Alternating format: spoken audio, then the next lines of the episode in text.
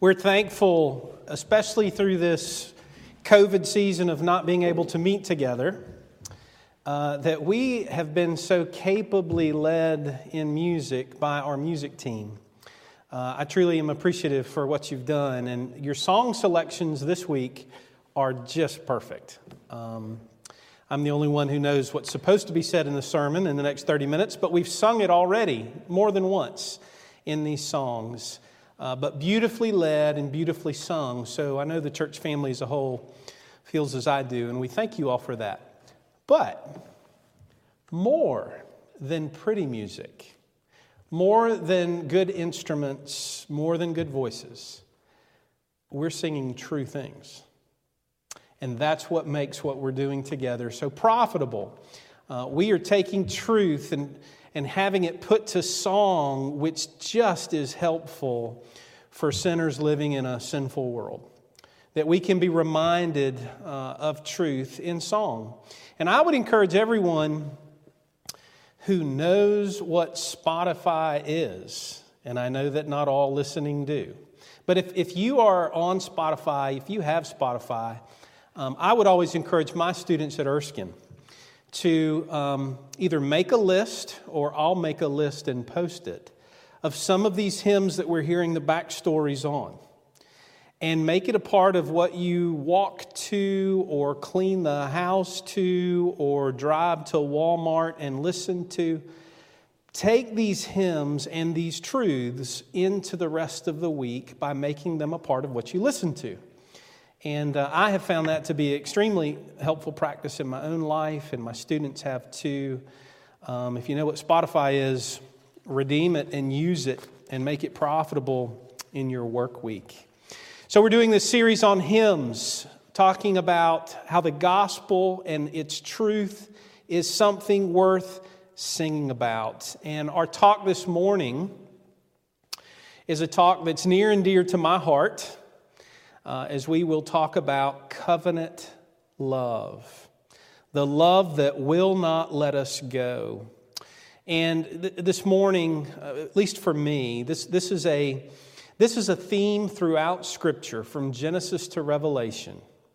It is the red thread that runs throughout the Bible where God has revealed his nature, the kind of love that he has that characterizes him, and it is the most beautiful thing that is revealed to us in Scripture. It is the good news, it is the gospel that God does not treat us as our sins deserve, but there's something about Him that shows mercy and faithfulness and kindness to a people who don't deserve it.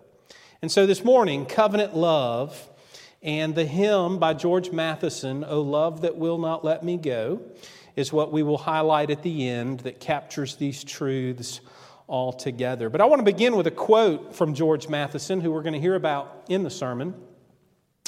And uh, as I read it, you're going to think, hey, is he talking about mothers on Mother's Day?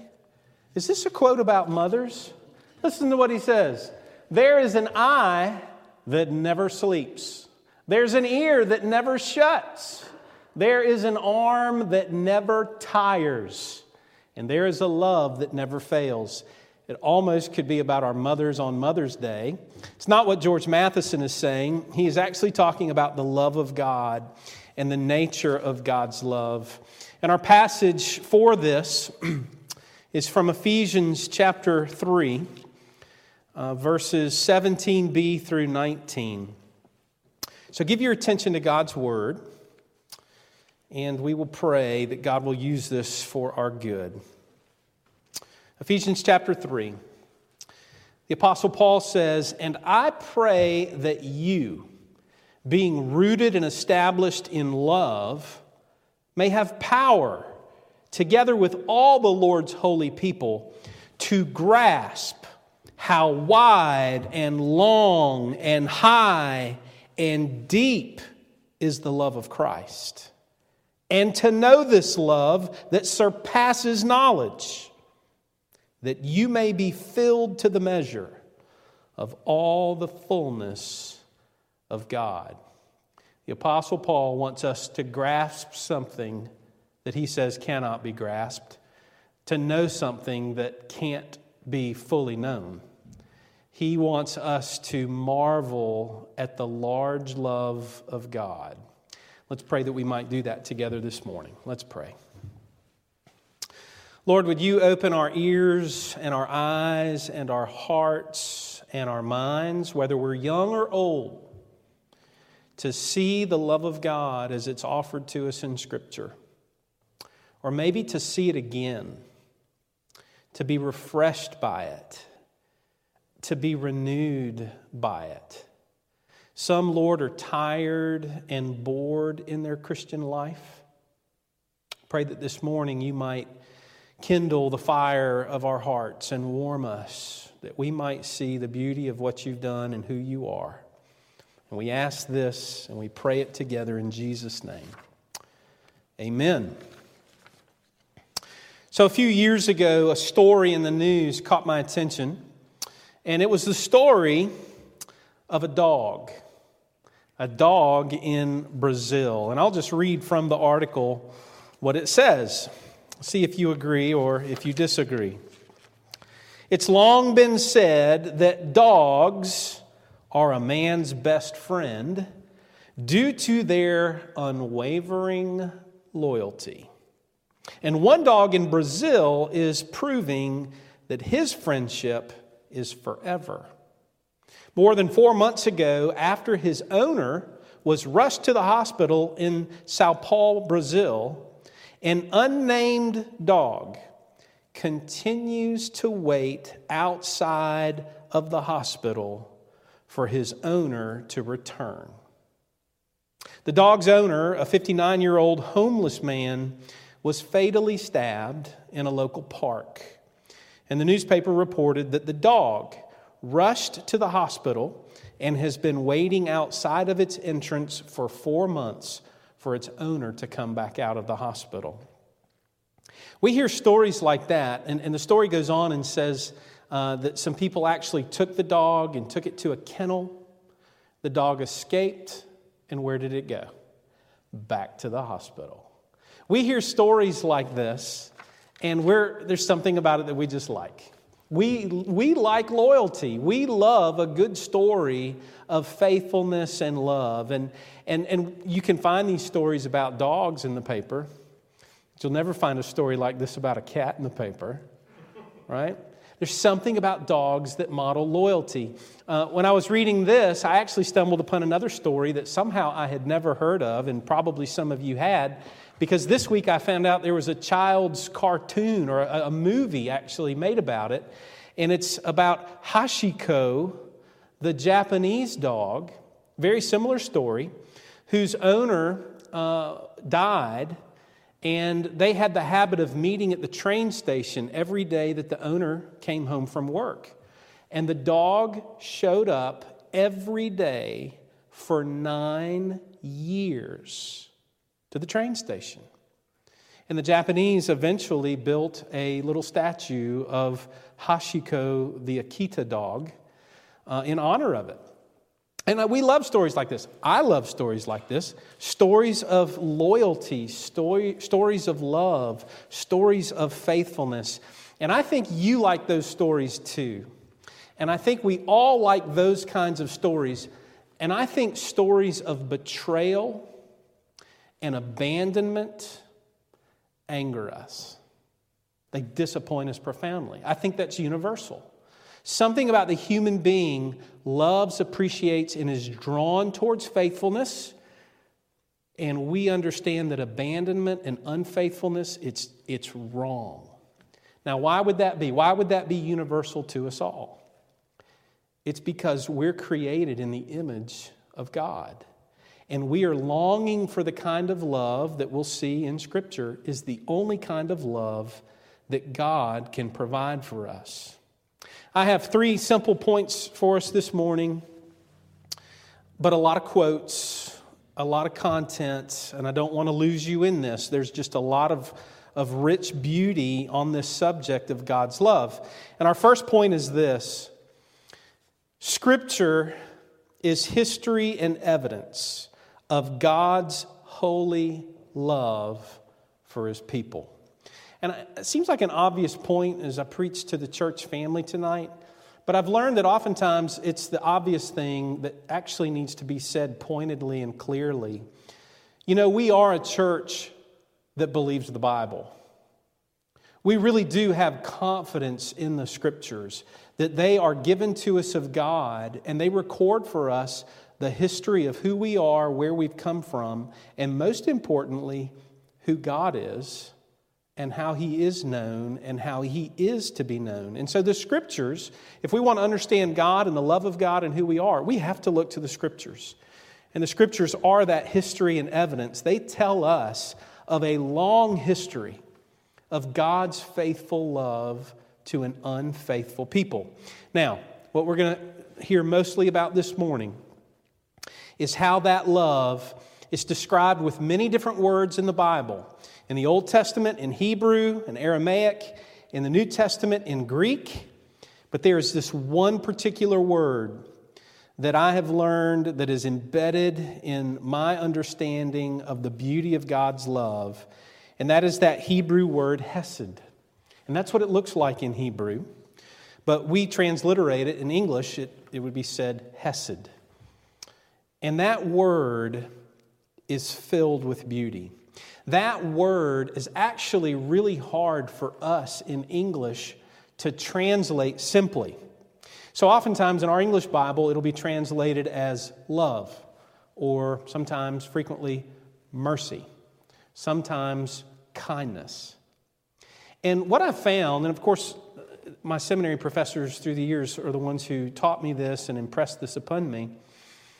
But really, it's kind of like trying to define your mother on Mother's Day.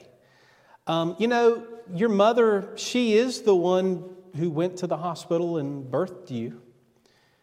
But that's not an adequate definition of your mother. Your mother is so much more than that.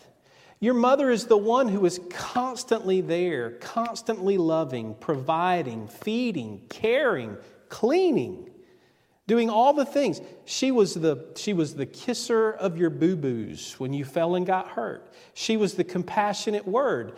She was the correcting word. She was the rebuking presence.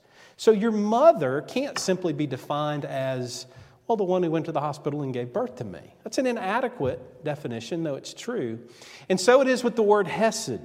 You can translate it as love, but there is so much more beauty and wonder to how God has revealed and communicated himself to us. So, two things to begin to help us try to unpack and see the beauty of what God has done here.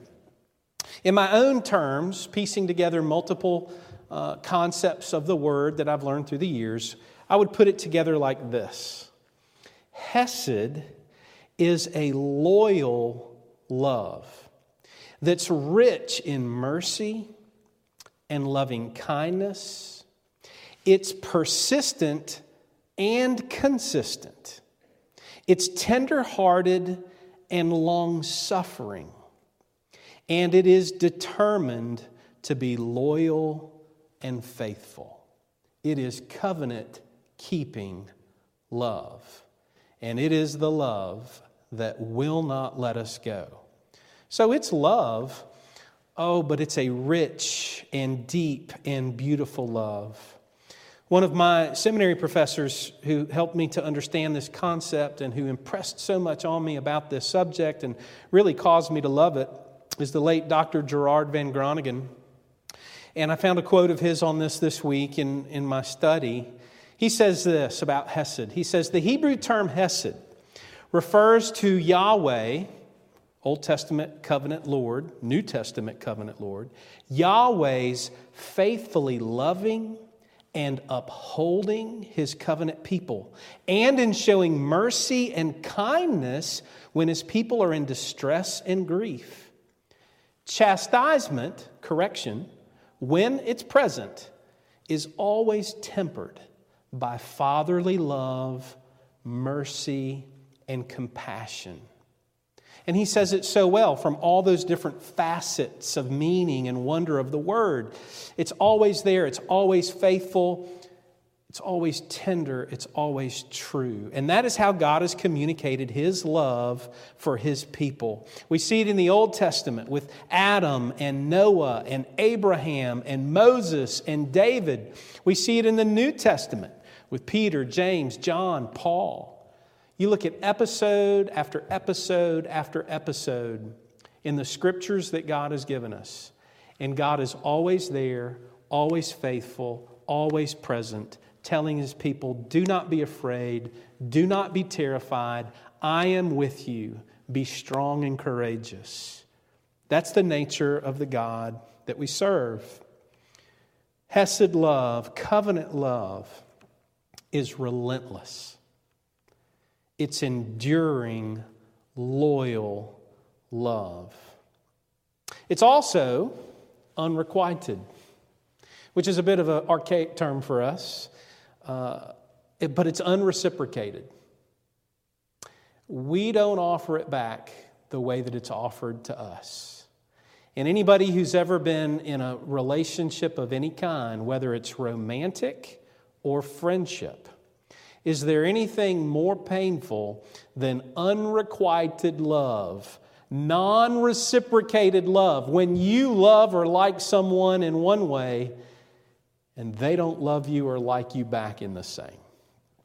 They just want to be friends, right? That's the sting and the pain of unrequited love. And God's love, this Hesed love that He has shown us so fully and so freely, it's unrequited back. It's not reciprocated back. We have not loved Him in the way that He's loved us. And in order to understand the love of God and to appreciate it, you have to admit that. You have to confess that. That the Lord has loved me so, and I've been half hearted towards Him. That's the other half of that message of Scripture that runs from Old Testament through the New. God's shown this abundant love for His people, and we are at best half hearted in our response back to Him. Another quote from Norman Snaith a theologian uh, from the late 1800s, really the 1900s. He says this about that Hesed love God's loving kindness, his Hesed, is that sure love which will not let Israel go. Not all Israel's persistent waywardness could ever destroy it. Though Israel be faithless, yet God remains faithful still. This steady, persistent refusal of God to wash his hands of wayward Israel is the essential meaning of Hesed. And so I hope you see it over and over, said the same or said, said similarly but different each way by all these different authors and, and the writers of Scripture are doing the same thing. They are saying that this is an amazing love of God that you just can't get your arms around. That's what the Apostle Paul is saying in his own way in the passage from Ephesians chapter 3, verses 17 to 19. He says, in his own way, he says, I want you to know this love of God how wide it is, how long it is, how high it is, how deep it is.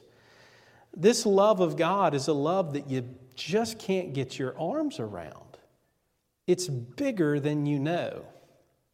Some of you know that this week we moved all the furniture out of our house and off of our floors. And I thought about what the Apostle Paul is saying here in Ephesians 3 as I was trying to move this big chest of drawers. How do you get your arms around this thing? Uh, uh, it's like hugging a refrigerator. You can't, one person can't do this. And that's what the Apostle Paul is saying about the love of God. It is so high, so wide, so long, so deep. And that's my question for you. Have you marveled over the love of God in that kind of way that's been set before us this morning? Have you marveled over it? Or does a part of you just kind of think, ah, that's what God does? He's in the business of loving people like that, and I'm not that hard to love, so He loves me. You know, a lot of us act that way. We act as if that's how this is. But we should marvel over this unimaginable love that God has shown us. The hymn that we just sang uh, just earlier today, Isaac Watts' hymn, When I Survey the Wondrous Cross, that last line of that hymn is hitting at this same point. He says, A love this amazing, a love so amazing, demands my soul, my life, and my all. Which is to say, it would be wrong to give him anything less than everything when you begin to see the profound love that God has given his people. Amen. Scripture is history and evidence of God's holy love for his people, and we should be overwhelmed by it. Number two, second point. Our human love, our sinful love, is a distorted misrepresentation of God's love which is to say, it pales in comparison. It is just a tiny sliver of a fraction of the kind of love that God has shown us. I refer to this quite simply and in the simplest terms. Our love, our human love, is itty bitty. It's small love. Uh, that's really, that should be your own view of yourself and, and how you love people. It's an itty bitty love. The prophet Hosea, Hosea chapter 6, verse 4, which I don't have a slide for you on this. I just preached through Hosea this semester at Erskine as I finished matters there. But in chapter 6, verse 4, Hosea the prophet is chastising Israel, the people of God, and says, Your love is like the morning mist. It's like the dew on the grass. And we hear that and we're like, well, what does that mean? Well, you know, you come out early in the morning and the grass is a little bit wet. But as soon as the sun rises and the heat of the day begins to burn, it's gone. And, and God says Israel's love is like that. It's there just a little itty bit. But as soon as the sun rises and noonday sun comes, your love is like the morning mist, it disappears. And that's God saying that to his people. He's saying, I've loved you profoundly, and you give me this misty love. Just this little faint little mist. It's there one minute, but soon it's gone. And that's the indictment that not only Hosea has for Israel, but that Scripture has for us. Can you admit that you have an itty bitty love? The second thing that's true about our human love and how it is a distorted misrepresentation of God's love is that it's willy nilly love. It's itty bitty, it's willy nilly. Well, what I mean by willy nilly, actually, if you look it up in the dictionary, I think you'll find that willy nilly means without direction or purpose. It's just willy nilly, it's, it's aimless, it's not significant. I'm reminded of uh, Alfalfa and the Little Rascals that I used to watch as a little kid, where Alfalfa, who was so in love with, with Darla, I think her name was, would pick at the flower and he's like, She loves me, she loves me not. She loves me, she loves me not. And hoping to just end with a she loves me. It's a willy nilly love. She loves me, she doesn't love me. And that's the nature of human love. That's the nature of the human heart. We're on and we're off. We're hot and we're cold. And your friendships may give you evidence of that. Your family relationships might give you evidence of that. Your romantic relationships could give you evidence of that. You and I could be kind and soft at one moment and harsh and mean on the next. We're willy nilly and itty bitty in our love. But God has shown us something that should profoundly move us. When we see human love and we experience the hurt, the disappointment, and the failure of human love, it should create in us a longing for something more, the way that love should be, how faithfulness should be. And our culture, I would say, it knows this, it just can't quite put it into terms. It, our culture, our people, are longing for this loyalty. They're longing for this kind of love, this love of God as it's revealed in Scripture. And as evidence of that, I would say listen to the music of our culture. Listen to what our music is longing for. the kind of love that it's longing for, the kind of relationship, the kind of families, the kind of friendships. Listen to the pain in our culture's music. Listen to the, to the hope in the wrong kinds of things that you know are itty bitty loves and willy nilly loves. And our culture, not just our music, watch our culture's movies. Listen to the theme that tends to be in all of our movies. There is this longing for a deep and abiding and faithful love. And there's an acknowledgement that anything less than that, a love that abandons, a love that fails, it's just wrong. Humanly, we know that, and our culture knows that. I saw it just this week. I saw one movie and was reminded of another. We watched Braveheart, a few of us watched Braveheart this week in my family. It's a story of covenant love. It's a story of faithfulness to the end. It's a story of loving a bride and fighting for a country and fighting for freedom. It's a story of Hesed. It's a story of loyal love.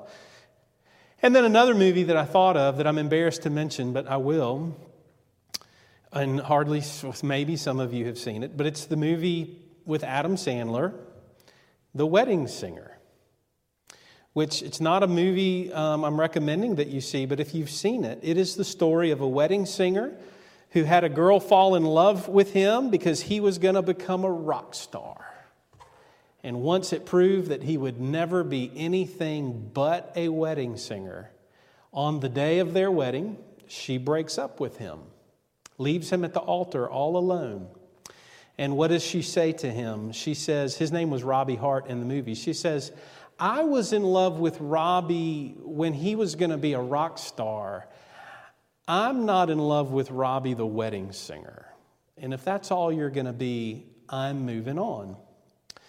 And so the reason I would use it as an illustration is because every Adam Sandler movie has a song in it.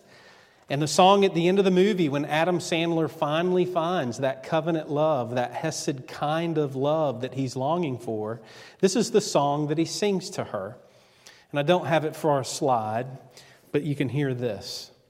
Singing to this girl who would be faithful to him, he says, in Adam Sandler way, I want to make you smile whenever you're sad, carry you around when your arthritis is bad all I want to do is grow old with you. I'll get your medicine when your tummy aches. I'll build you a fire when your furnace breaks. Oh, it would be so nice to grow old with you.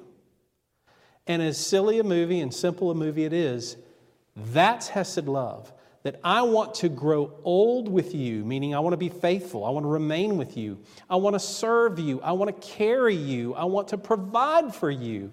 And we watch the movie and we laugh, but then it has this sweet ending to it. And why does it resonate with people? Because it's Hesed love. And everybody knows that's the only kind of love a love that lasts, a love that is faithful to the end. Our culture, gives us evidence every day that they are longing for Hesed, but they're looking for it in all the wrong places. And maybe you're looking for it in all the wrong places. But this morning, we're reminded that that love is found in one person. It's found in one place. It's found in God Himself, who has offered Himself to us in the person and the work of Jesus Christ. There was a man who came to know this lesson well and he's the writer of our hymn. Uh, his name is George Matheson, and our third and final point of the sermon is that the gospel and George Matheson teach us much about the love that does not let us go. It teaches us much about Hesed. So, the story of George Matheson. You need to understand George Matheson to understand the beauty of Hesed love in his hymn. It's still a beautiful hymn if you don't know the story, but it's all the more beautiful if you do. George Matheson grew up in Scotland. And when he was born, he always had a, a slight problem with his eyes. But when he was about 15 years old, he went to the doctor, and the doctor told him, You're going to be a blind man. Your eyesight is not going to last. George Matheson was a very gifted man, he was a very smart man. Uh, he went on to study and to prepare for the ministry. Uh, he would fall in love and he would be engaged to be married. But upon learning that he was really going blind, his eyes were really getting bad now in his life, he told his fiancee that it's happening. I'm losing my eyesight. And kind of like the Adam Sandler movie, she said, I don't think I can be married to a blind man. I was in love with you when you were a preacher who could see. And so she left him, she abandoned him. And he would go on and study in the ministry and become a minister. And his eyes would, would fail him quickly. He had three sisters, and these were great sisters. These sisters would live with him and tend to him in his studies and in his blindness. And the history that I read on him actually said that his sisters, to help him in his studies and in his blindness, alongside him, they learned Hebrew, Greek, and Latin so that they could help him in his studies. He would go on and minister as a blind minister, preaching, uh, looking at his notes as if he could see them, uh, kind of playing the part, which many of us feel like we do sometimes. But his sisters would take turns caring for him. But then one sister got married and left, and then another sister got married and left. And finally, he's down to one last sister, and she gets engaged to be married. On the evening that she was married, George Matheson went back to his home, and he says, in five minutes, he wrote this hymn, O love that will not let me go. He says, I wasn't really one to put words to paper like this. I didn't really have a gift of writing music or rhyme. He said it was as if God Himself gave me these words. And later we would learn that they really were words that came out of some suffering in his life, some grief, that surely is connected to the fact that he is now a blind man living alone in the dark. Wasn't mad that his sisters got married and left. No, not at all. It was right. But it was a profound sense of being alone and in the dark and realizing that God had been there with him all along. And so, in five minutes, he composes this beautiful hymn. His hymn reminds us that there are lots of loves in this life, and they will all let you go. They are loose gripped loves. There's but one that will hold you fast to the very end, that cannot fail you. People will die, people will leave you, people will abandon you, people will get bored with you. But there is one love that never leaves us and never forsakes us, and that's what his hymn is about. There is but one who will hold us fast and who will hang on and never fail. Other lines in his hymn that you may appreciate. He says, There is a love that will not let you go. He says that there is a light that follows you all of your way. A reference to Psalm, Psalm 119 that God's word is a light to our path. But you have to understand, this is a blind man in the dark who are writing these words, who is writing these words. There is a light that will follow me all my way, he's saying. He says, There's a joy that seeks me in the midst of my pain. And here's a man writing these words in profound pain and loneliness, wondering, What does the next day bring for me? I have no one to care for me. He says, There's a joy that's in the midst of that kind of pain.